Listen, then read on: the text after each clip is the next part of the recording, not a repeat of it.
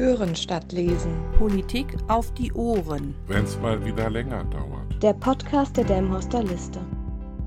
Aktuelle Infos aus der Region und Musik, die Spaß macht. Das ist Radio 94.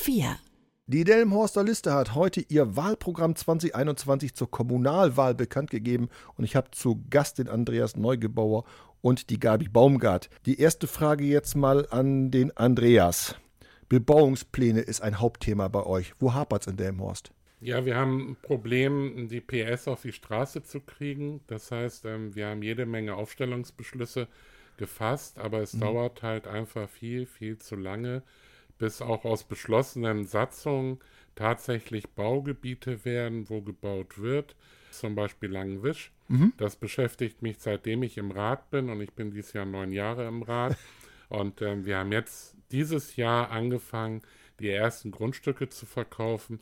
Das dauert einfach viel zu lange. Ja. Wir müssen da schneller werden. Das sind die Abläufe im Rathaus dann oder im Bauamt oder wo ist das Ablaufproblem dann? Das ist in der Verwaltung, dass die Prozesse heute so strukturiert sind, dass das halt alles einfach viel zu lange dauert. Da wird viel zu viel Papier hin und mhm. her bewegt. Da werden die Sachen nicht, nicht konsequent abgearbeitet, sondern man hört im Prinzip beim ersten Problem auf und wartet dann erstmal wieder.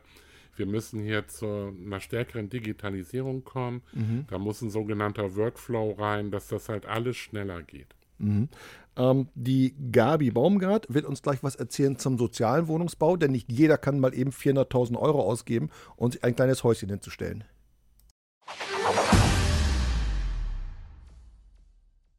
Gabi Baumbart ist die erste Vorsitzende der Delmhorster Liste und schon ganz, ganz lange im Stadtrat. Und sie hat sich aber Gedanken gemacht, wie könnte man sozialen Wohnungsbau für die, nicht 400.000 Euro überhaben, äh, in Delmhorst durchführen. Wie geht das? Naja, wir haben uns äh, insofern schon Gedanken dazu gemacht. Wir wollen Baugebiete erschließen, wir wollen Bauplätze, Baugrundstücke verkaufen. Aber nicht jeder hat so viel Geld, um sich ein großes Grundstück zu kaufen. Das heißt, die Grundstücke müssen größenmäßig so sein, dass sie für eine Familie ausreichend sind. Und es muss ein äh, System erarbeitet werden, äh, das eben auch Familien mit Kindern vielleicht so ein paar Bonuspunkte bekommen, ähnlich mhm. wie es in einer Kita ist. Da bekommen die Eltern für Arbeitsplätze und sowas halt Punkte. Äh, es wird ein Punktesystem eingebaut und sowas könnten wir mhm. uns auch bei der Vergabe von Grundstücken mhm. vorstellen. Das heißt also, sozialer Wohnungsbau nicht so wie früher, für die hat man die Wohnblöcke, sondern auch Grundstücke mit Ein- oder Doppelhäusern.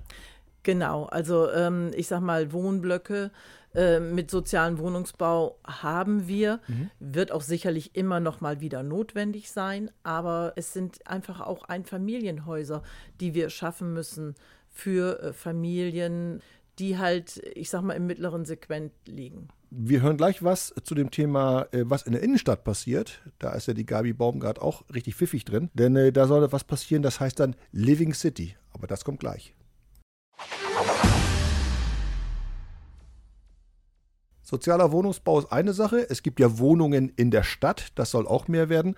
Und ihr habt ein Schlagwort drauf, Living City. Was bedeutet das? Naja, wir möchten gerne, dass unsere Innenstadt so belebt wird, dass es eine Innenstadt ist, äh, in der das Leben stattfinden mhm. kann. Heißt, da kann man wohnen, da kann man auch vielleicht mal in eine Kneipe gehen. Die Gastronomie sollte ein bisschen ausgebaut werden. Kleine, nette Läden, Läden, die auch was Besonderes sind, wie zum Beispiel jetzt solche Läden wie Game Ground, was mhm. wir in der Stadt haben.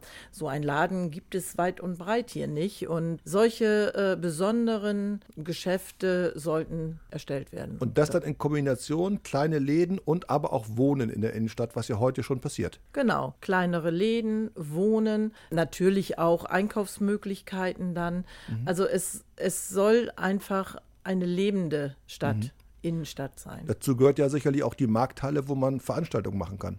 Auf jeden Fall äh, muss man auch die Markthalle damit einbeziehen. Auch da können ganz viele Veranstaltungen stattfinden, die man dann eben äh, tatsächlich auch durch den davorliegenden schönen, wunderschönen Marktplatz äh, mit einbeziehen kann, wo man abends vielleicht ein Theater, ein Impro-Theater oder sowas äh, besucht und anschließend sich draußen dann irgendwo hinsetzt und äh, nochmal ein Glas Wein trinkt. Und da muss man irgendwie hinkommen, nicht alle nur mit dem Auto, auch doch ganz viele mit dem Bus. Und da fragen wir gleich mal den Andreas Neugebauer, was er sich da vorstellt.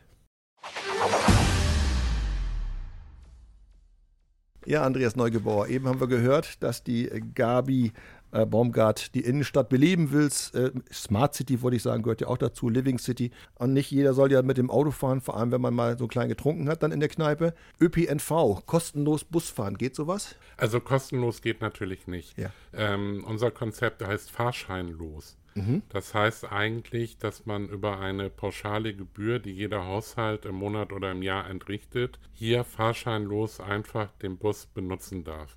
Dazu muss man wissen, dass ein kommunales Busunternehmen im Normalfall sowieso hochdefizitär ist. Und das Entschuldigung, das heißt also, die Fahrtickets, die Delbus zum Beispiel verkauft oder jeder andere, reichen nicht aus, um den Betrieb zu erhalten? Nein, lange nicht. Ähm, das reicht ungefähr zur Hälfte aus. Mhm.